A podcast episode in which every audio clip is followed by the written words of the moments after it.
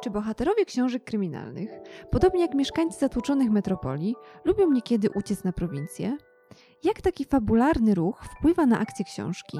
Wreszcie, co takiego jest w małych miasteczkach, że autorzy kryminałów nie mogą się im oprzeć? Między innymi o tym z Izabelą Janiszewską, Jędrzejem Pasierskim i Markiem Stelarem podczas tegorocznego Międzynarodowego Festiwalu Kryminału rozmawiała Anna Marchewka. Zapraszamy do słuchania.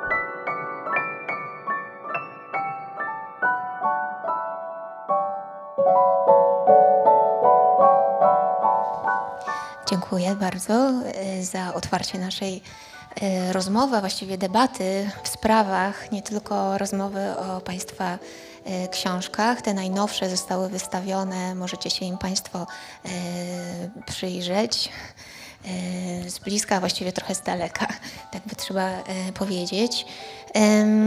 Zacznę od takiej sprawy ogólnej. Przez wiele lat polska powieść kryminalna specjalizowała się w opisach miast większych i wielkich. Wydawało się, że polska powieść kryminalna nie potrafi, jak i spora część polskiej literatury, nie potrafi sobie poradzić z tym wszystkim, co kryje się w cieniu, poza kręgiem świateł wielkiego e, miasta. Ta zmiana, e, którą można zaobserwować w Państwa e, najnowszych książkach, jeszcze tylko przypomnę, czy też zwrócę uwagę na to, że Książka Jędrzeja Pasierskiego Gniazdo to kolejna książka z serii e, przygód Niny Warwiłow. E, w przypadku Izabeli Janiszewskiej mamy do czynienia z pewnym zwrotem po trylogii e, warszawskiej i okolicznej. Mamy Niewybaczalne, w którym Izabela Janiszewska sprawdza, co można zrobić z przestrzenią poza Wielką Miejską i o ten zwrot też będę chciała zapytać. A w przypadku Marta, Marka Astelara w Skrusze to już jest trzynasta, jeśli dobrze liczę, powieść. Mamy Szczecin i okolice, a właściwie wygnanie, nawet nie tyle ucieczkę, co wygnanie z wielkiego, e, z wielkiego miasta. I chciałabym Państwa zapytać jednocześnie o dwie sprawy. Jak to jest na e, gruncie Państwa pisarstwa, jak Państwo tę sprawę widzicie poza Państwa e, twórczością? Co takiego w ostatnich latach się wydarzyło w polskim kryminale, czy właściwie w polskiej powieści kryminalnej, że ten zwrot jest zauważalny i coraz więcej powieści portretuje mniejsze miejscowości, portretuje społeczeństwo, społeczności spoza e, wielkich e, miast, w których e, w pierwszych dekadach po transformacji wydawało się, że tylko tam jest życie godne opisywania nie tylko w literaturze, ale i w innych tekstach kultury.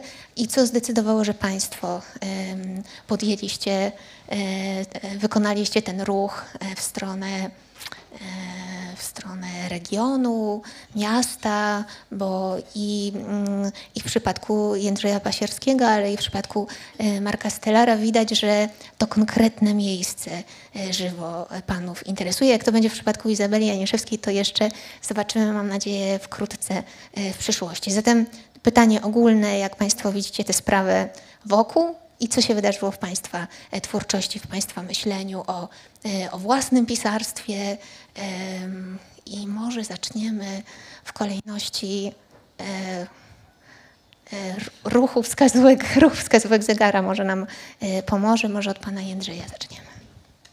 Słuchać mnie?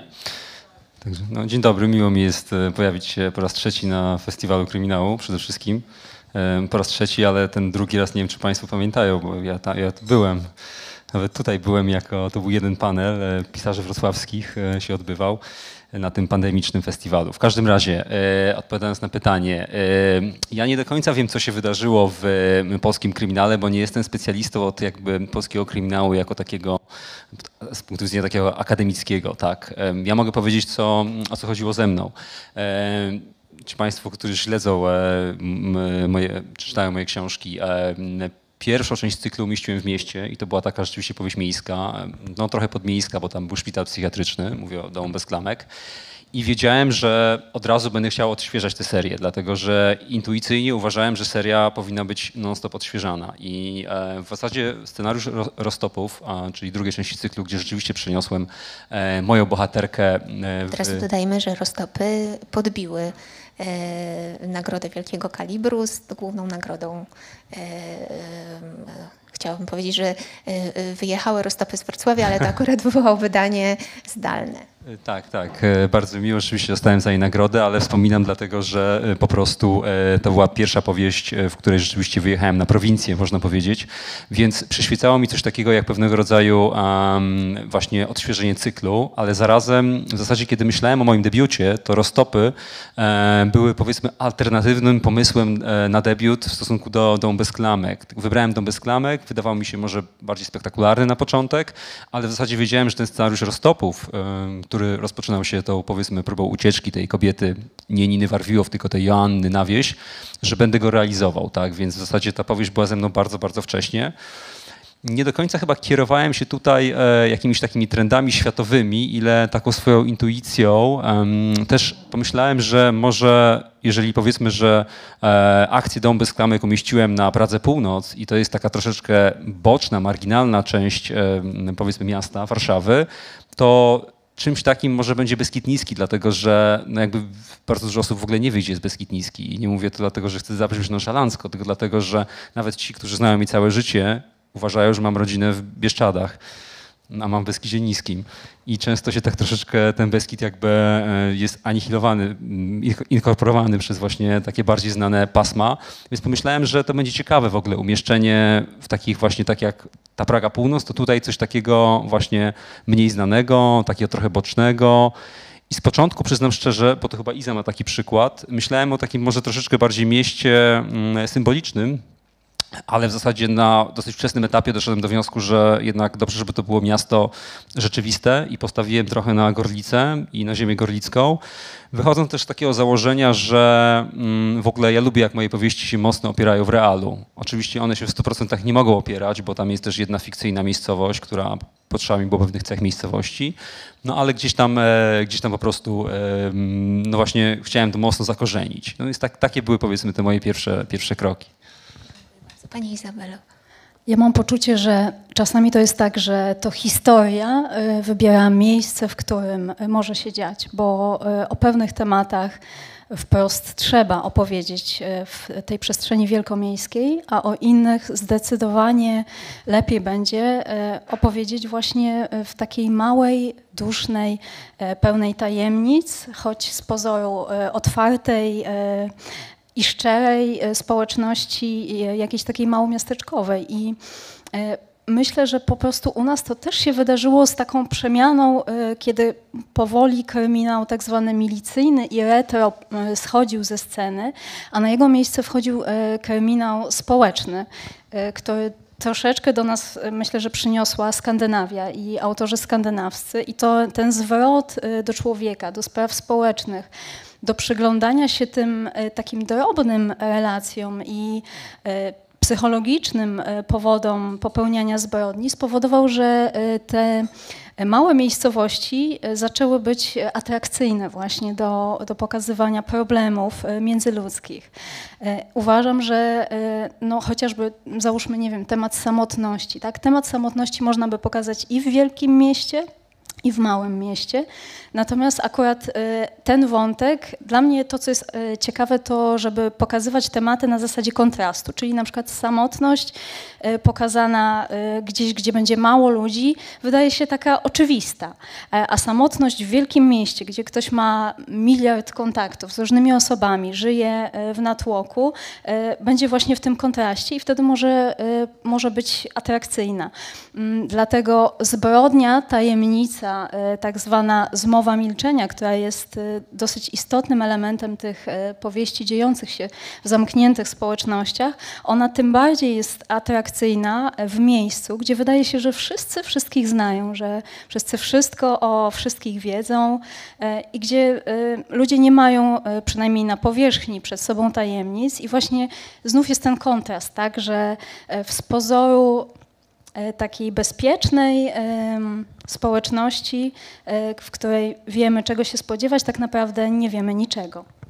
Albo jest czasem jeszcze inaczej, wszyscy wszystko rzeczywiście wiedzą i groza tych powieści kryminalnych, stąd swoje źródło, y, stąd źródło y, y, tej grozy, z tej nie, niewiedzy, ale właśnie, ale właśnie wiedzy. Tutaj nie będę rzucać nazwiskami. Panie Marku. E, faktem jest, że mm, rzeczywiście w drugiej dekadzie tego wieku pojawiło się ten renesans polskiej powieści kryminalnej, gdzie faktycznie miasto jakby zostało bohaterem niemal na równi z, ze śledczym. E, I, i, I, to jest fakt. E, natomiast trzeba też pamiętać, że mimo wszystko przy gęstej zabudowie jest też bardzo dużo cienia, jeśli już mówimy o światłach wielkiego miasta. I nie wiem, czy generalnie ucieczka z wielkiego miasta do, do małej miejscowości zmieniałaby coś w, tych, w tym aspekcie e, społecznym, bo w zasadzie ludzie chyba są wszędzie tacy sami. Może mm, nieco różnią się, zasada jest generalnie taka sama, tych, tych, tych wszystkich spraw, ciemnych sprawek, które się dzieją w tej tkance. E, natomiast różni się tylko miejsce i, i mm, moim powodem mojej ucieczki z wielkiego miasta mm, był prozaiczny i równocześnie nieprozaiczny. Ja się po prostu zakochałem. E, zakochałem się w tym konkretnym miejscu, w Nowym Warpnie. I dla mnie ono nie jest mieściną, którą którą mógłbym sobie upatrzyć w jakiś sposób i w której mógłbym mieścić akcję swojej powieści z różnych względów, tylko właśnie chodziło o to konkretne miejsce, o jego usytuowanie na mapie, o, jego, o, o tą przestrzeń, o, o, lokalizację w konkretnym e, geopolitycznym nawet, nawet rejonie kraju. E, I nie ukrywam, że to było chyba e, w zasadzie tym dominującym celem, jaki mi przyświecał. Czyli w zasadzie, mm, no nie wiem, czy, czy, czy, czy to interesująco zabrzmiało, ale generalnie taki był właśnie cel. E, bardzo i o to też będę chciała dopytać, ale teraz chciałabym zwrócić uwagę na to, co Pan e, przed chwilą powiedział, że ludzie wszędzie są tacy sami. Literatura, ale też inne teksty kultury pokazują, że mamy z dostrzeganiem tego, że jakoś tam jesteśmy tacy sami problem. Do niedawna nie tylko w literaturze, ale choćby w scenariuszach popularnych e, seriali telewizyjnych widać było takie dotkliwe bardzo stereotypy. E, wtedy, gdy mm, scenarzyści i scenarzystki brali, brały na warsztat e, te przestrzenie pozawielkomiejskie, wkraczały z przytupem takie portrety jak w krzywym zwierciadle narysowane. Ci inni ludzie, niewielkomiejscy, byli nawet nie tyle śmieszni, co żałośni, byli groteskowi. Jak pilnować się, bo wszyscy bierzemy się E, e, i tak uogólniłam bardzo mocno, ale wszyscy bierzemy się, wydaje mi się, z tego, cośmy wcześniej przeczytali i w trakcie pisania wydaje mi się, że jednym z ważnych zadań, które trzeba wykonać, pracując nad sobą i nad swoim tekstem, to rozliczać się z tymi stereotypami, które do tej pory wchłonęliśmy, z tymi, z tymi sztancami, z tymi narracjami, które są już e, częścią nas. I chciałabym zapytać, e, czy, państwo, czy dla Państwa to był problem, czy Państwo przyłapywaliście się na tym, że nagle jakaś, e, jakaś nitka fabularna Państwa prowadzi właściwie jak po maśle jedzie się z jakimś wątkiem i nagle się okazuje, że to jest zgrane, wygrane już e, wiele razy i że to nie jest ta opowieść, która powinna w Nowym Warpnie się e, rozegrać, czy w jakimś innym, nienazwanym e, dokładnie miejscu, że jest to jakaś opowieść z zewnątrz, że jest to opowieść, która pochodzi gdzieś z góry, jak dobrać się do tego miejsca konkretnego e, na mapie lub niekonkretnego, nieistniejącego na mapie, do tej społeczności, do tych spraw, które zarazem są uniwersalne, ale i, e, bo namiętności, zbrodnie, sprawy międzyludzkie są uniwersalne, ale też ta uniwersalność, jak sądzę, czerpie swoją moc ze szczegółu. Jak Państwo sobie z tymi wyzwaniami, z władzą stereotypów radziliście? Może w tej samej kolejności, ale teraz zdałam sobie sprawę z tego, że z tym zegarem chyba zrobiłam coś na odwrót, bo chyba rzeczywiście zegar w tę stronę nie pracuje. Tak mi też coś nie grało, ale tak nie umiałem uchwycić co, tak, ale, na odwrót. ale wszystko jest okej. Okay. E, no... To jest tak, to jest bardzo długie pytanie i ja tak zastanawiałem się nad tym kilkukrotnie mam nadzieję, że uda mi się uchwycić e, sens. Natomiast e, e, przyznam szczerze, że ja miałem dosyć korzystną sytuację z moim Beskidem Niskim, dlatego że to nie jest jakaś wiedza tajemna, ale ja się wychowałem w dużej mierze, w, dużej mierze w Beskidzie Niskim, w tym sensie, że chodziłem tam do szkół, przedzierałem się przez te lasy, przez te drogi i tak dalej, więc czuję trochę mentalność tam tych ludzi i ja w ogóle nie do końca się zgodzę, inaczej, może nie, nie tyle nie zgodzę się z Markiem, ile zapolemizuję, bo uważam, że mentalność, może instynkt są podobne, ale mentalność ludzi na, na przykład w Beskidzie Niskim jest znacząco inna niż e, w Warszawie. Te więzi są cieplejsze, e, jest więcej troski o sąsiada. Ja na przykład w Warszawie nigdy nie wiedziałem, jak się nazywają moi sąsiedzi tam powyżej, piętra wyżej. I nikogo to nie interesowało, wręcz groziło śmiercią dowiedzenie się e, jakby... jakby poznanie swojego sąsiada to jest bardzo ryzykowna sprawa w Warszawie.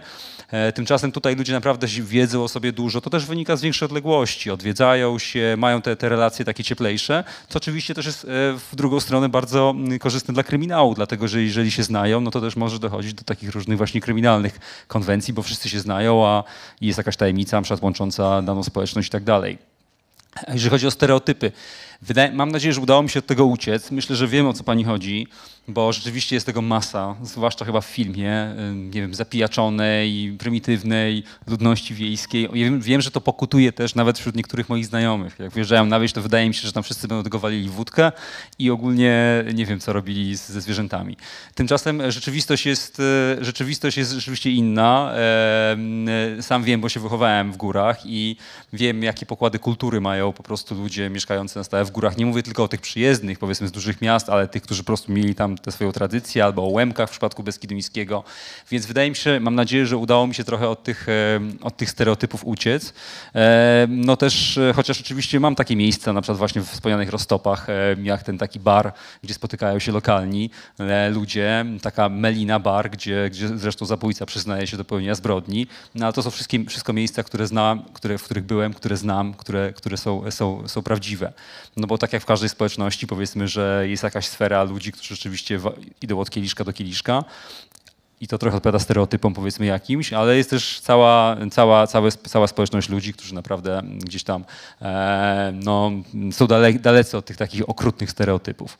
E, więc robiłem to intuicyjnie, tak jak wszystko w, w, mojej twórczości, a później dokonywałem ewentualnych po prostu korekt, starając się, żeby nikt nie był no, czarno-biały, no bo to jest taka chyba ogólnoprawda, ogólna prawda odnosząca się do literatury, że jak coś jest czarno-białe, to jest beznadziejne, tak. Pamiętam, że pierwszy raz doświadczyłem tego e, jako czytelnik ogniem i mieczem. Nie wiem, czy teraz może ktoś mnie skrytykuje za coś, co takiego powiem, ale tam była taka beznadziejna postać, mianowicie Jan Skrzytuski. I on bardzo dobrze, on bardzo dobrze rokował, ale później zmienił się najbardziej papierową postać, jaką czytałem. I, I, na tym przykładzie nauczyłem się, czym, jest, czym są biało-czarne postaci. Ja poz pozwolę sobie jeszcze kontynuować tę polemikę, bo ja mam poczucie, że że mimo tego, że ludzie, e, tak jak powiedziałeś, są wszędzie tacy sami, to mechanizmy społeczne jednak się różnią e, w chociażby stolicy, a w małych miastach. Dlatego, że według mnie ta taka odwaga społeczna, odwaga cywilna w dużym mieście będzie dużo większa, bo tam właściwie na ulicy przysłowiowej nikt nas nie zna. Możemy sobie na więcej pozwolić, na inny strój, na dużo bardziej otwarte wyrażanie poglądów, mówienie o swojej tożsamości, e, o swoich aspiracjach. Natomiast e, w takiej zamkniętej społeczności mm, to jest dużo bardziej oceniane. E, I, i tym, co gdzieś mocno wpływa na decyzje bohaterów kryminalnych małych miast, ale też myślę, że w ogóle nas jako ludzi, którzy mieszkają w niewielkich miastach, to jest ten walor takiej społecznej oceny, tej tego największego takiego ludzkiego lęku, lęku o wykluczenie z jakiejś społeczności. I często właśnie ten lęk powoduje, że pewne rzeczy zostają przemilczane, bo na przykład ktoś nie chce się wychylać, nie chce komuś zaszkodzić, bo nie chce być e, wytykany palcami. Myślę, że stąd właśnie dużo bierze się tych spraw, które zostały przemilczane, bo e, też jest tam zależność z jednej strony społeczna, zależność e, emocjonalna tych ludzi od siebie, E, bo wszyscy żyją razem, widują się na co dzień. Jeżeli nagle ktoś w jakiś sposób w cudzysłowie podpadnie tej społeczności, to może będzie musiał być z niej wycięty, wykluczony i to może być dla niego końcem świata nawet. Więc ludzie jakby starają się robić wszystko tak, żeby móc w tej społeczności być i to swoje status quo zachować. Mm, a jeśli chodzi o te stereotypy, E, pisząc e, książkę Niewybaczalne, e, mimo tego, że osadziłam ją w, w takim E, to się w literaturze angielskiej nazywa Everywhere City, czyli w takim miejscu, które właściwie chciałam, żeby e, wiele, e, wielu czytelników mogło znaleźć gdzieś niedaleko siebie. Takim miejscu, które mamy poczucie, że, że to mogłoby się wydarzyć gdzieś blisko mnie, w jakimś mieście, które znam. Opierałam się w dużej mierze na takim niewielkim mieście na Podlasiu, z którego pochodzę i tam spędziłam połowę, bo niemal 20 lat swojego życia. Tam dorastałam i e, też mam poczucie, że że może być tak, że my y, wyjeżdżamy z jakiegoś miejsca, ale to miejsce w nas y, cały czas jest. I mimo tego, że od 20 y, lat żyję w Warszawie, to mam poczucie, że gdzieś cały czas niosę ze sobą te różne poglądy, myśli. Na szczęście umiem je zauważyć i oddzielić od swojego życia, ale że to jest tak, że to jest już częścią jakoś tożsamości człowieka, że, że nie da się tak wykorzenić do końca z siebie tego, co się przeżyło. I pisząc właśnie tę książkę, starałam się wykorzystywać wszystkie obserwacje, jakie udało mi się poczynić e, w, w, tych, w tych prawdziwych małych miastach, głównie w tych, e, w których dorastałam. I rzeczywiście były takie momenty, gdzie wiedziałam, że być może to zmierzę w sferę jakiejś e, groteskowości, jakiejś schematyczności. E, na szczęście jest e, piękny, żmudny i trudny dla autorów proces redakcji, gdzie można pewne rzeczy wyszlifować i poprawić. I niby jest to miejsce takie niepozorne i nienazwane, choć w mojej duszy jest tam bardzo dużo tego Podlasia. A jak to z tą miłością? Czy ona przypadkiem nie pcha w drugą stronę, czyli w sielskości? Miłość czasem przesłania wzrok, nie? To jest bardzo świadoma miłość. E, ja pozwolicie, że nie będę z wami polemizował, bo jestem w głębokiej fazie zaniku wiary w ludzkość e, generalnie, ale mm, i miałem raczej dobre relacje z sąsiadami. Ja też przez jakiś czas nie, nie mieszkałem w dzielnicy, która się cieszy dobrą sławą. W każdym razie, no, pamiętajmy też o tym, że, że to, o czym pani mówiła, to działa w obie strony, że my, mieszczuchy, widzimy stereotypowo tych ludzi ze wsi, natomiast oni nas też widzą w pewien sposób stereotypowo i niewykluczone, że też tym, też tym trochę grałem e, w swojej historii. Natomiast, e, no cóż, ja jestem mieszczuchem, nie ukrywam tego. E, co prawda 10 lat mieszkam na wiosce, ale dalej mówię, że jestem ze Szczecina, bo to w zasadzie niewiele zmieniło. I o tyle miałem dobrze konstruując swoją historię, że bo mój bohater też jest mieszczuchem wrzuconym w realia małej mieściny. Co mi pomogło stworzyć, stworzyć te realia w swojej książce? Parę godzin rozmów z dzielnicowym z Nowego Warpna, który przy mnie, rozmawiając ze mną, pracował. Czyli głównie polegał to na odbieraniu telefonów od mieszkańców. I ja słyszałem, jak on załatwia sprawy, no bo większość spraw da się załatwić przez telefon po prostu w tym, w tym przypadku. E, potem w rozmowie nawiązywaliśmy do tych telefonów no i cóż, okazywało się, że mm, no niestety stereotypy pokutujące od, od przecież od, od, od lat, e, potwierdzały się. To znaczy ja generalizuję teraz oczywiście, niemniej jednak no, problemy, które, które nam się kojarzą z małym miastem typu alkoholizm, brak pracy, alimenty i tak dalej, to wszystko funkcjonuje jak najbardziej w tym miejscu też, ono nie jest żadnym wyjątkiem, ale jestem świadomy, że w Szczecinie czy w jakimkolwiek innym dużym mieście jest dokładnie taki sam problem. Jest w inny sposób widoczny, e, może i w inny sposób się to wszystko ukrywa, ale generalnie co do zasady wszystko działa e, tak samo. Więc y, ja mam nadzieję, że mimo wszystko nie, nie podszedłem do sprawy stereotypowo, że dałem tej historii i bohaterom swoim taki ludzki rys mimo wszystko. O mnie, ja też się wystrzegam czerni bieli, absolutnie u mnie nic nie jest czarno-białe, bo to, to by chyba zabiło, zabiło historię i zabiło mnie jako autora. E, natomiast, e, cóż, myślę, kontynuuję e, historię z aspirantem Przeworskim. On jakby o, o, osiada w, w, tej społeczności, on tam też się zakochuje. To dałem mu z siebie i zostaje tam i mam nadzieję, że on będzie ewoluował, jeśli chodzi o tą relację z mieszkańcami. On, on pozbędzie się tych miejskich nawyków, tych, tych, tego miejskiego spojrzenia na, na ludzi, którymi, no powiedzmy, że się opiekuje w jakiś sposób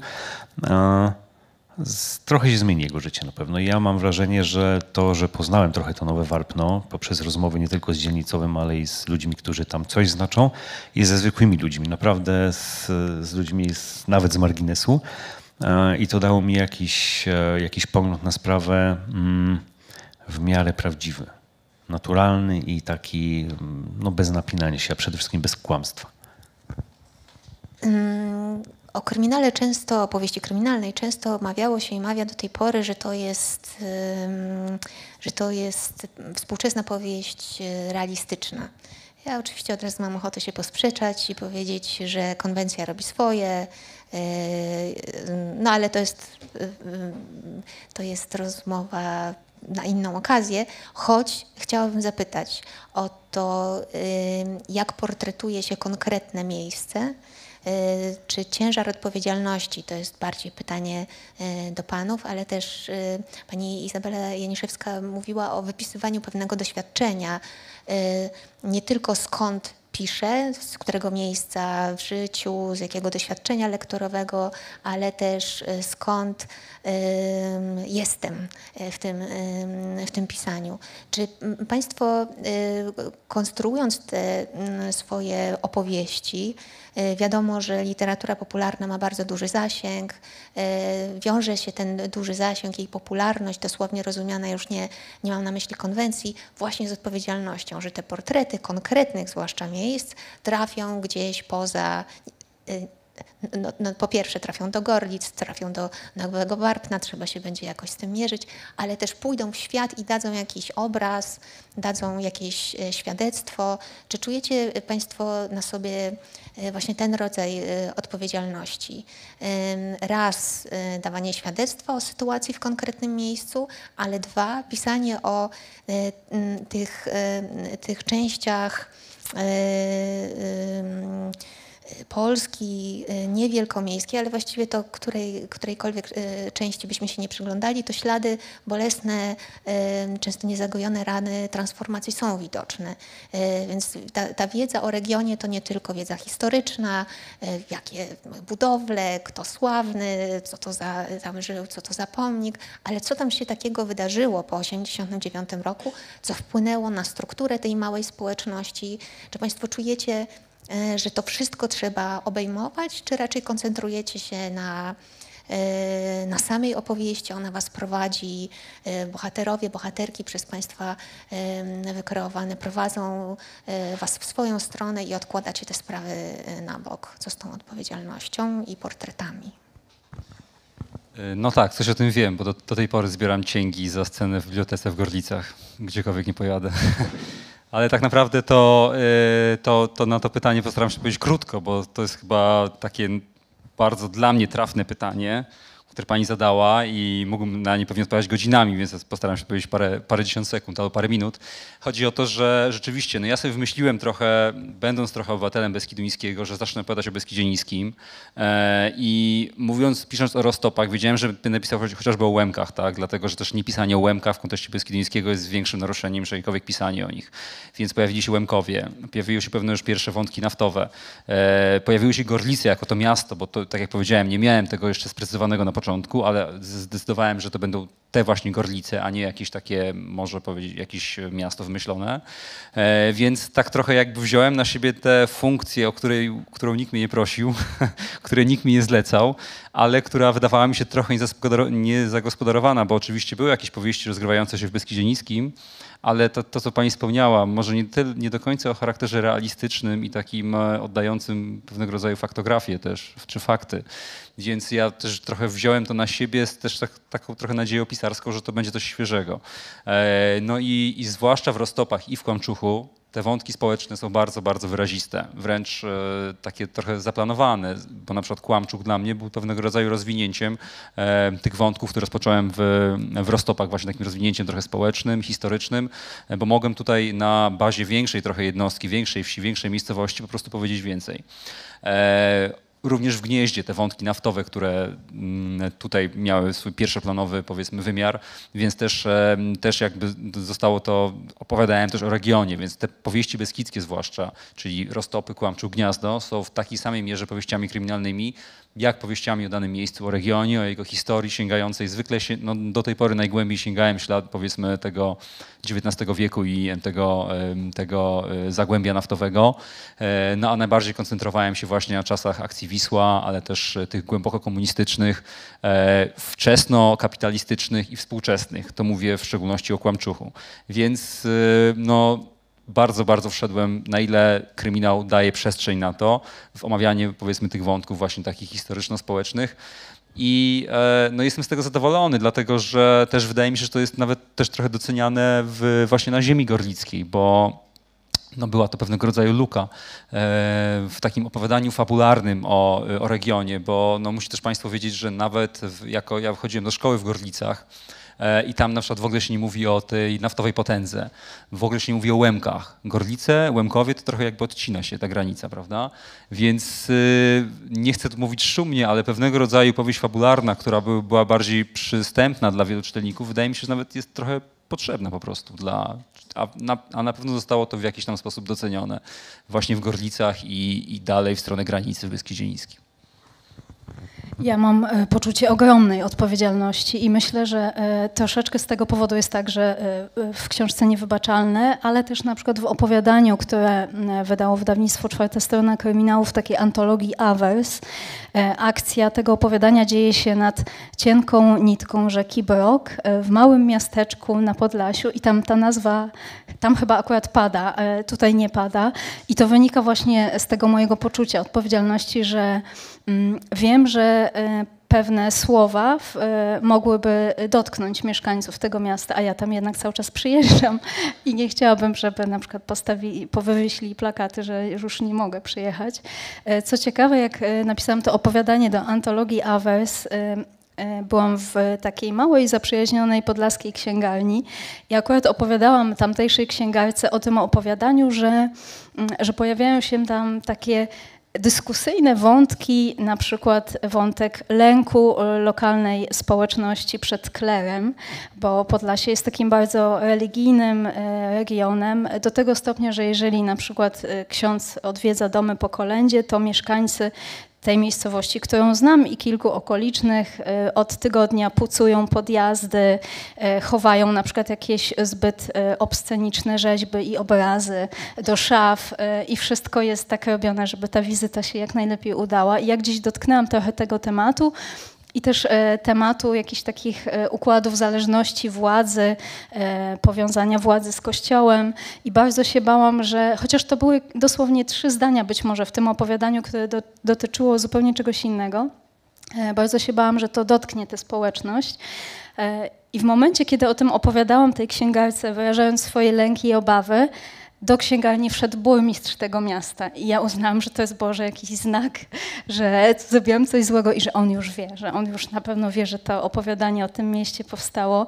E, więc myślę, że to, to jest w ogóle bardzo trudne, bo e, pisać dobrze o jakimś regionie, e, oddawać fakty, przeszłość, myślę, że jest ok. Trudno jest, kiedy zawieramy tam jakąś swoją opinię i to jest już takie balansowanie na cienkiej granicy i myślę, że wymaga ogromnej odwagi.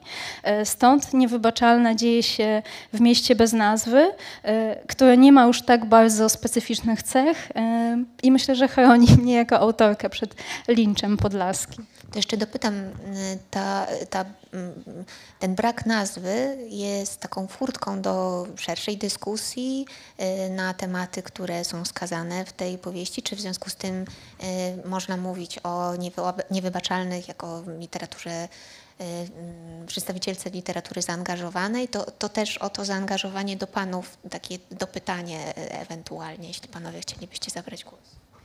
Dla mnie w centrum każdej opowieści jest zawsze człowiek i ja staram się tak w swoich książkach tę soczewkę ustawiać, żeby zobaczyć właśnie dramat tego człowieka w e, konkretnej sytuacji, w jakiej on się znalazł. I to, co najbardziej mnie ciekawi, to właśnie sytuacja, w której zwyczajny człowiek w pewnych niecodziennych okolicznościach nagle podejmuje zupełnie niespodziewane, drastyczne decyzje, które wywołują szereg konsekwencji, a później już się nie da zatrzymać tej lawiny.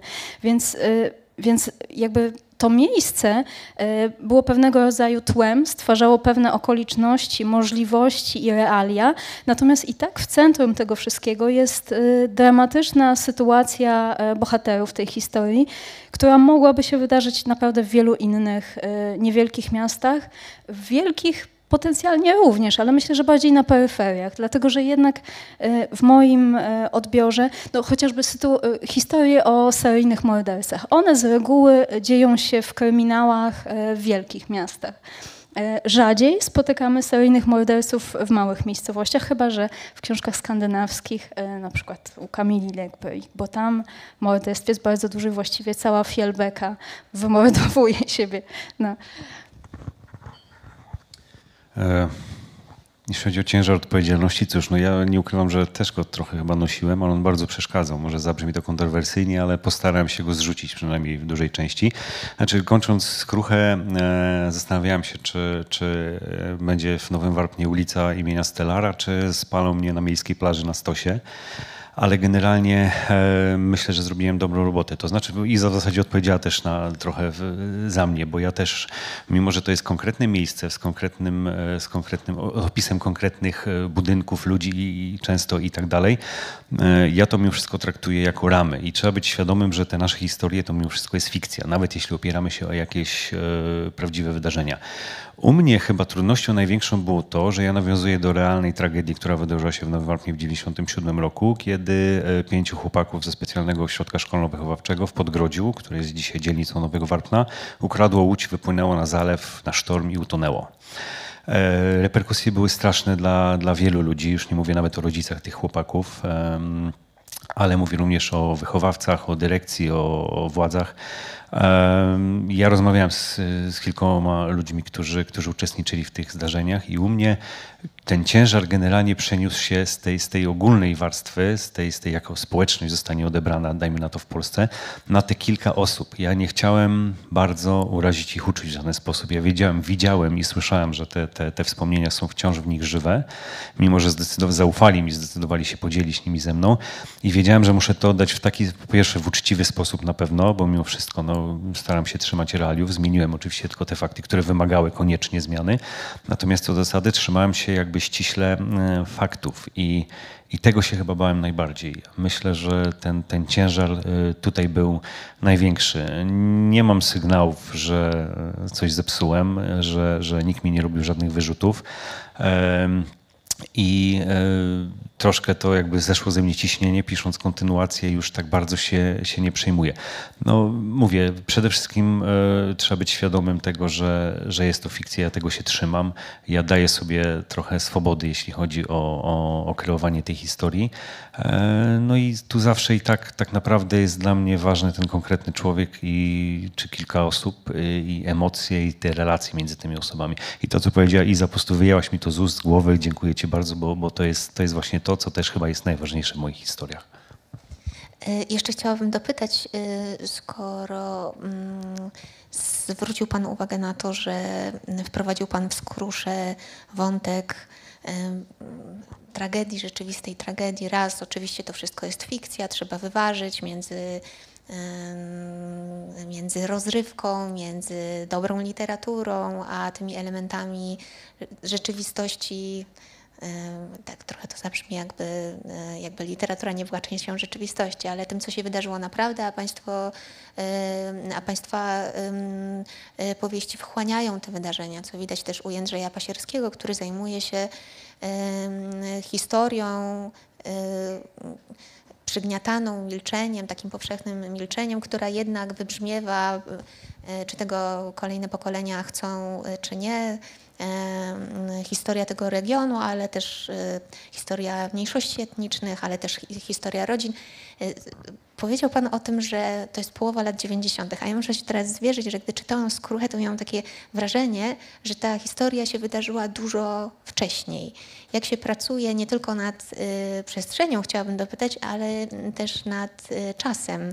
Jak tłumaczy się pewne wydarzenia sprzed, nie wiem, dwóch, dziesięciu, może to nie, ale kilku, y, kilku dekad współczesnym czytelnikom, y, współczesnym y, czytelniczkom weszły nowe technologie, jak opowiedzieć o tamtej rzeczywistości tak, by wybrzmiały te ważne, istotne pytania, by ten tekst był czytelny, ale i by zachować ale i, i by nie skłamać tamtego, e, tamtego czasu, bo ja aż naprawdę musiałam się zatrzymywać i sobie przypominać, to są lata 90., a nie 70. Miałam wrażenie, jakby to się już wydarzyło bardzo, bardzo dawno temu. Jak Państwo nad tym y, problemem, tą sprawą pracujecie, to takie drobne dopytanie. No to może tak wybrzmiewa, y, może nawet nie tyle w Gnieździe, ile w Kłamczuchu, gdzie rzeczywiście wspominam dosyć y, mocno lata 90., no ale znowu czerpię tutaj ze swojego y, życiorysu po prostu i ze swoich wspomnień, więc w zasadzie nie robię jakiegoś specjalnego researchu, nie staram się też tak jakby fetyszyzować, dobrze powiedziałem, tego okresu, wprowadzając jakby takie symbole, rzeczy, które po prostu bardzo taki dają wyraźny sygnał, bo wydaje mi się, że to byłoby takie przekoloryzowanie tak naprawdę, bo wszyscy pamiętamy tę rzeczywistość, ona tak bardzo się nie różniła od tej naszej rzeczywistości. E, nie było internetu i powiedzmy latach 90. E, wspomnianych, czy tego typu udogodnień, ale w zasadzie żyliśmy podobnie i, i e, i z tego co pamiętam, więc to takie świeże wspomnienia lat 70. oczywiście nie pamiętam, więc trudno było mi, dlatego, dlatego staram się unikać. E, w miarę możliwości sięgając do tych lat, jeżeli opisuję jakieś życie i tak dalej, gdzie, mm, gdzie po prostu pamiętam, aczkolwiek w ogóle nie do końca sięgam po retrospekcję, bo wydaje mi się, że autor jednak powinien pisać w tym, czym się specjalizuje, a specjalizujemy się raczej w współczesności. Więc to jeżeli chodzi o, o właśnie opisanie, nie mam jakichś patentów na, na to. Hmm, także w zasadzie nie mam wiele więcej tej do powiedzenia, po prostu robię to intuicyjnie. To jak rozumiem, niebezpieczeństwo, niebezpieczeństwem jest nostalgia. Można, y, tak. można ufać swojej pamięci, ale trzeba sprawdzać. Y, tak, tak. Częściowo tak, natomiast y, ja y, akcję w, w Niewybaczalnym y, podzieliłam na takie dwa okresy. Akcja częściowo dzieje się w 1990 roku, a później 25 lat po, czyli w 2015. I w 90 roku ja miałam 7 lat i pamiętam niewiele z, z tamtego czasu, więc żeby móc napisać tę historię, to przede wszystkim musiałam rozmawiać z ludźmi i, i pytać o to, to nie tylko o, o rzeczy, które były mi konkretnie potrzebne do fabuły, jak na przykład e, czy w tamtych czasach e, w, w nie, nie, nielicznych e, na tamten moment centrach handlowych, bo na początku mojej powieści pojawia się centrum handlowe, czy wtedy już istniały kamery, jak dużo ich było, jak wyglądał monitoring. I to jest z pozoru prosta informacja, ale okazuje się, że, że niektóre osoby z mojego otoczenia pamiętały, no, że chyba były albo chyba nie było i więc rozmawiałam w ogóle z takim takimi już właściwie nieistniejącymi założycielami dawnych centrów handlowych, jak to wyglądało, e, docierałam do informacji, też do tego, jak wyglądało to życie na co dzień, bo ja mam wspomnienia dziecka z, e, z, z tamtego okresu, a bardzo interesowały mnie wspomnienia osób dorosłych, tego jak e, one się czuły, jakie wtedy były nastroje społeczne, jakie lęki społeczne.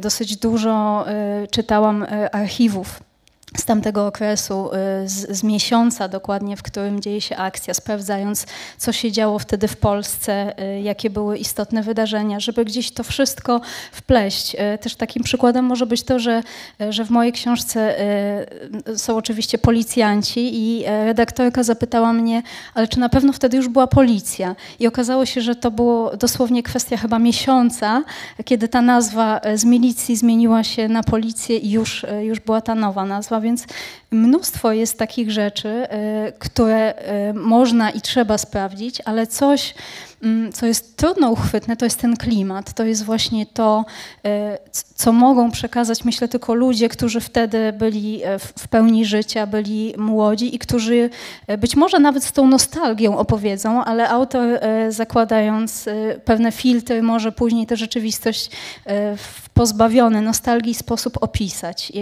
i, I, uważam, że to jest bardzo wartościowe. Właśnie ten research e, z, z przeszłością, e, z ludźmi, którzy w tej przeszłości są zakorzenieni. No w przypadku skruchy to miałem tyle łatwiej, że w 97 roku to ja już byłem e, dorosły, więc, więc nie, nie było problemu. I nawet w tamtym czasie byłem w Nowym Warpnie na, na stateczku. E, może nie w dzień tragedii akurat, ale, ale mniej więcej w tamtym czasie, więc e, ja, ja jestem wzrokowcem generalnie. Zauważyłem, że mam bardzo dobrą pamięć e, wizualną i taką, a, jeśli chodzi o odczuwanie mm, bodźców. E, w bardzo szerokim zakresie. To mi bardzo pomaga, zauważyłem. E, I e, ja to wykorzystuję oczywiście niecnie w, swoich historiach. E, problem jest, kiedy cofam się do lat 40., na przykład tuż powojennych. No to oczywiście bazuję wtedy na tym, co wiem od właśnie od ludzi, nawet od swoich dziadków, ale też jest, no ja mam taki dobry sposób, myślę. W, cóż, w internecie funkcjonuje mnóstwo materiałów z różnych epok. E, jeżeli sobie poszukamy, e, nawet niekoniecznie muszą być związane z tym, co, co akurat piszemy, ale jeżeli dotyczą czasów, o których piszemy, możemy sporo z tej atmosfery, o której mówiła Iza, wziąć. Możemy zobaczyć, jak wtedy mówiono, jak się ubierano, jak, e, jak wyglądały budynki, tak? Wszystko tak naprawdę. Jeżeli jesteśmy zdolnymi obserwatorami, a wierzę w to, że każda osoba pisząca na pewnym poziomie, takim jak wy, my, dobra, e, jest obserwatorem bystrym, wyciągnie z tego, ile się da, wyciśnie i, i przyrządzi bardzo dobry koktajl. I myślę, że mm, w tych, w tych powieściach, których sięgałem do czasów, których nie mogę pamiętać z oczywistych względów, e, w jakiś sposób e, udało mi się to przynajmniej poprawnie zrobić, interesująco, e, ale też mam taką zasadę, o której mówił Jędrzej, że nie staram się na siłę wrzucać właśnie tych takich artefaktów, które miałyby świadczyć o tych czasach, czyli że nie będzie, że kręcił potencjometrem radia Jowita, żeby znaleźć Radio Luksemburg. Nie? To znaczy to sygnały, które ewentualnie czytelnik, który będzie rzeczywiście zainteresowany, on sobie znajdzie. Czytelnik to jest sprytna bestia, więc nie można go nie doceniać. E, ale takie doświadczenie codzienności, to jednak trzeba sprawdzać, jak wyglądały.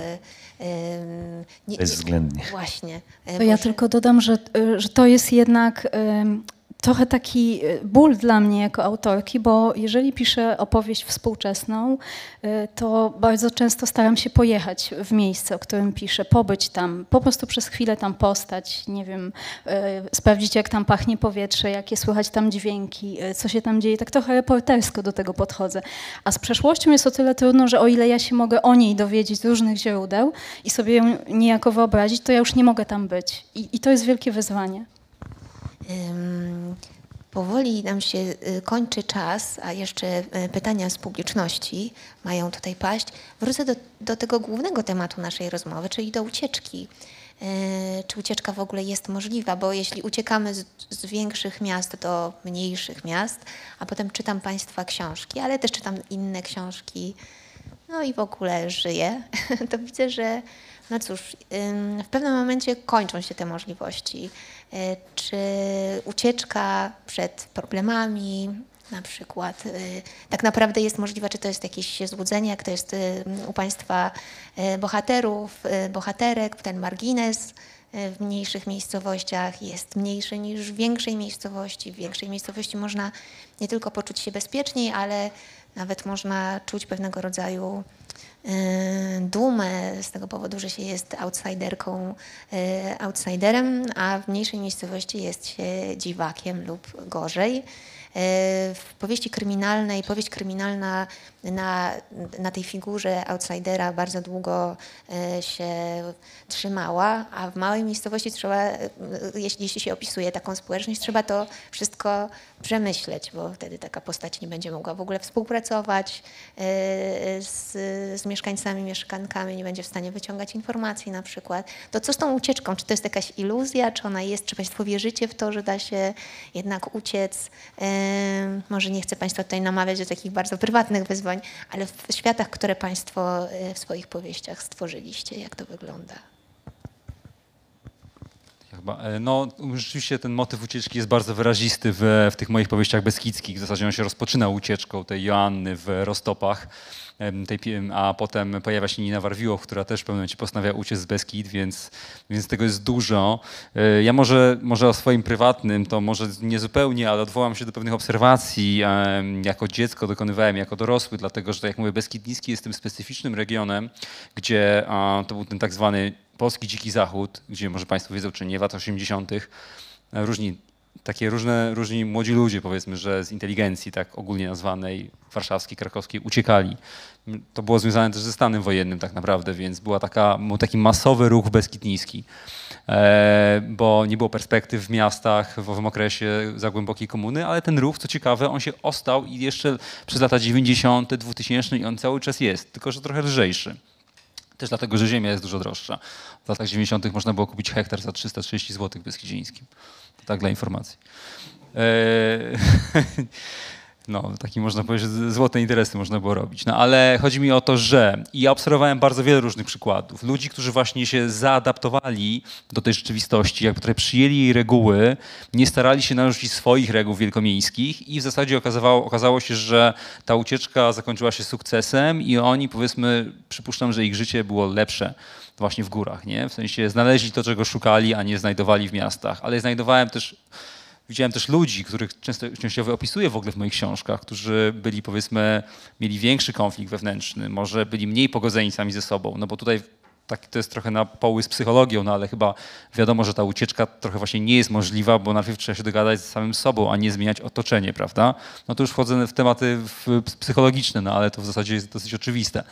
I widywałem ludzi, którzy po prostu byli na tyle skonfliktowani, że przenosili ten konflikt e, po prostu gdzieś tam w ten Beskid Niski na przykład i usiłowali narzucić swoje, swój punkt widzenia tej społeczności i społeczność ich nie przyjmowała. E, często ta społeczność tak naprawdę w ogóle jest bardzo przyjmująca w Beskidzie Niskim, też dlatego, że ona jest dziesiątkowana, dlatego, że nie ma łemków, więc tam tak naprawdę ta społeczność nie jest bardzo silna, ona jest, ta, te zaludnienie jest, jest niewielkie, ale ci, co są, to są bardzo przyjmujący, tylko że ci przyjeżdżający nie zawsze jakby potrafili się zaadoptować i chcieli narzucić, narzucić swoje reguły.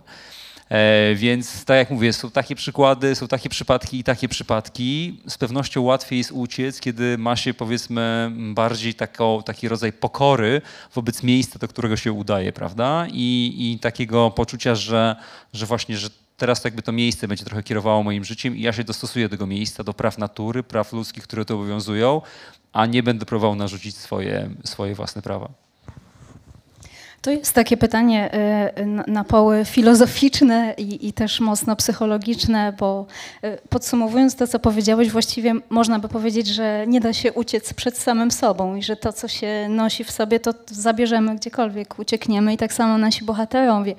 Przykładem y, takiej może nieudanej ucieczki nawet, y, jest y, bohaterka mojej teologii, Larysa Lubon, dziennikarka, która ucieka właśnie z małego miasta y, do stolicy, by się tam zgubić i, i tam wyleczyć swoje traumy, a właściwie nawet nie wyleczyć, tylko wyciszyć w wielkomiejskim szumie i, i w takiej nadaktywności zawodowej i też w jakiś sposób sportowej. I okazuje się, że, że to działa tylko tymczasowo, bo, bo to wszystko, co gdzieś tam e, ona usiłowała ukryć i tak e, z czasem e, daje o sobie znać, więc ta ucieczka okazuje się niemożliwa w jej przypadku. Z drugiej strony mm, znajomy autor, pisarz, który wiele lat mieszkał w Danii, postanowił e, przeprowadzić się na Grenlandię. Dokonał tego rodzaju ucieczki z, wiel z wielkiego e, miasta e, duńskiego na Grenlandię, gdzie właściwie to zaludnienie jest bardzo niewielkie, gdzie życie codzienne jest totalnie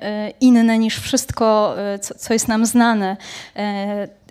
I on opisywał, opisał tę historię w, w, swoich książkach, między innymi nazywa się Mats Peder Nord, bo e, napisał taką książkę Dziewczyna bez skóry. On tam pisze bardzo dużo o takiej e, właśnie przemocy e, seksualnej, przemocy domowej, o takiej ciemnej stronie tej społeczności. I ta jego ucieczka przed pewnymi e, rzeczami z tego dużego miasta w, w kosmopolitycznej Danii e, okazała się tak naprawdę wejściem w jakiś nowy cień i w inny rodzaj problemów. E, I rzeczywiście mam poczucie, że my możemy uciekać i nasi bohaterowie również, e, ale to, co często piszą nasi PR-owcy na okładkach książek, przeszłość i tak nas dogoni. Bohater skruchy ma trochę łatwiej, bo trochę ucieka, a trochę został wyrzucony. Otóż to, no właśnie trochę, trochę niezręcznie się czuję, bo, bo mój, ja generalnie unikam jakby tworzenia bohaterów, którzy mają jakąś mroczną przeszłość. Moi są zwykle normalnie, jeżeli diametralnie zmieniają się okoliczności życia, to nie z własnej winy. Natomiast e, Przeworski faktycznie on został rzucony na odcinek, że tak powiem. E, nie potrzebował takiej ucieczki e, wcale w ogóle. E, a, a to właśnie ta przymusowa ucieczka zmieniła jego życie. E, zastanawiam się czasem, na ile, na ile na przykład Przeworski czy inni bohaterowie są jakby emanacją mnie, natomiast staram się tego unikać generalnie, w ogóle wkładania siebie w, w swoich bohaterów. Autoterapia nie. E, karygodny błąd to uważam jest. Natomiast ja raczej uciekam w głąb siebie chyba niż, niż, niż gdzieś. E, I dlatego jest mi w zasadzie tak trudno odpowiedzieć na to, e, na to pytanie, bo z drugiej strony też Przeworski nie potrzebuje się, nie ma jakiejś potrzeby identyfikowania się z, z, ze społeczeństwem, z tym lokalnym, które, w które został wrzucony. Nie, nie po to tam się zjawił, nie taka jest jego rola.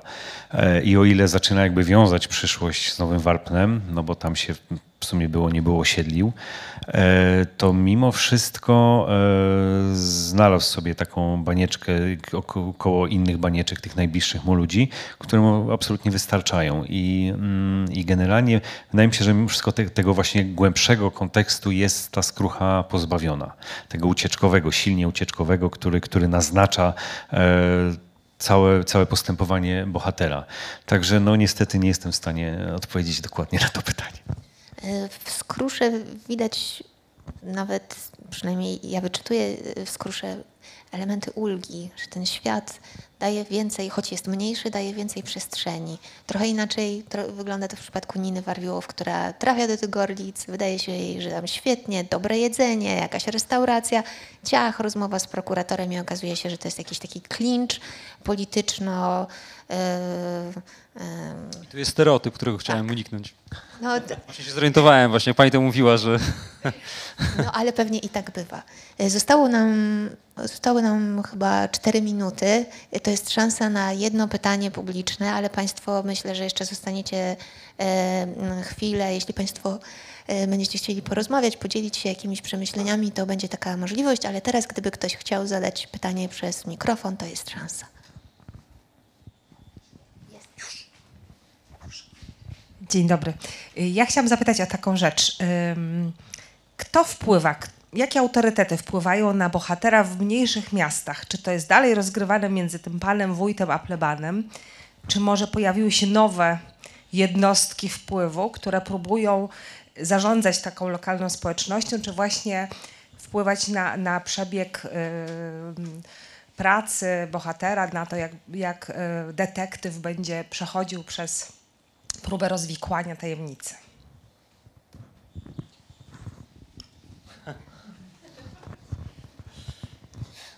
Ja mogę powiedzieć, że jegomość, czyli pop, jest wciąż bardzo e, prominentną postacią w miejscowościach beskidzkich. Dzisiaj ksiądz prawosławny. Tyle mogę powiedzieć. E, no, są tacy bardzo e, i może, może wpływają na, na bohaterkę, natomiast akurat moja bohaterka jest bardzo samodzielna i ona, i ona jakby postępuje trochę według własnych reguł. To chyba jest dosyć jasne dla osób, które czytają tę serię. Ale wydaje mi się, że te reguły się trochę nie zmieniły. W sensie, że jest biznes, jest, jest jakiś kościół, może być też prawosławny kościół, nie, niekoniecznie katolicki, no i oczywiście ta władza administracyjna. Nie? I tutaj trochę w tym, w tym trójkącie to się rozgrywa chyba. Ja pozwoliłam sobie na to zawahanie, bo w moich powieściach, tych e, dziejących się e, w małych miastach, w przeszłości, w tych, w tych wątkach, tam właściwie nie ma detektywów za bardzo. Tam się wszystko dzieje między ludźmi, więc e, na tych ludzi nie wpływa nikt z zewnątrz, wpływają ich własne przekonania, ich wartości, ich lęki, ich dążenia. Mm, w Niewybaczalnym pojawia się postać pani prokurator, bardzo postępowej, myślę, że jak na rok 90, bo jest osobą, osobą homo, homoseksualną, chodzi w takich męskich garniturach. E, I, I, nawet ona, myślę, że w, tym, w tej historii e, dostała swego rodzaju niezależność. I, i to, na, co na nią wpływa, to raczej jej historia, e, jej obawy o przyszłość, ale nie, nie zwierzchnicy, tylko właśnie jakąś dałam taką samosterowność i wolność tym swoim bohaterom. U mnie ja jestem generalnie fanatycznie trzymam się realiów, o ile się tylko da i trzeba być świadomym, że tak naprawdę dzielnicowy nie może wiele zrobić. Ono mnie oczywiście pełni rolę niejako śledczego, natomiast dzielnicowy jest tylko dzielnicowym. No, praca u podstaw, orka na ugorze i tak dalej. Natomiast no, trzeba być świadomym, że, że, że śledztwo prowadzi prokurator zlecając czynności policji. Może wszystkie, a może niekoniecznie wszystkie, a jeśli nawet, to te czynności wykonuje, wykonują funkcjonariusze wydziałów komendy, a nie dzielnicowy. Więc tutaj e, jakby musiałem oddać też tą pewną zależność służbową przede wszystkim, e, poruszać się troszkę w, w takiej sferze, e, w takim szar, w szarościach, e, gdzie, gdzie on nie może prowadzić śledztwa, ale prowadzi śledztwo. I to był pierwszy, że tak powiem, taki aspekt tego. Drugi, drugi aspekt jest taki, że oczywiście jak w każdej małej miejscowości, a może nie tylko w małej, bo w dużym mieście też, są te zależności typu właśnie pan, wójt, pleban i, i tak dalej. I oczywiście biznes, o czym, o czym nie możemy zapominać. Natomiast, no cóż, no, on, ten główny bohater musi się trzymać z boku. On nie może kibicować żadnej ze stron, chociaż pewnie to robi. Nie może się mieszać w takie konflikty, musi stać gdzieś z boku. E, aczkolwiek to napędza akcję oczywiście. Więc tutaj e, tak naprawdę jest to koktajl i miks tego wszystkiego. Tak mi się wydaje. optymalnie?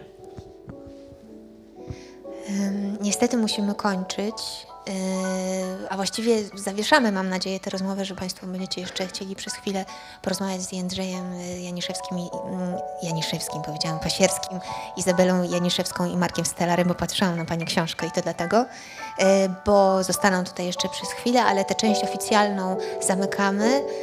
Ym, Bardzo Państwu za rozmowę dziękuję, wyczekuję Państwa nowych książek i bardzo dziękuję Państwu za Dzięki. przybycie. Dziękujemy. Dziękuję bardzo. Dzięki.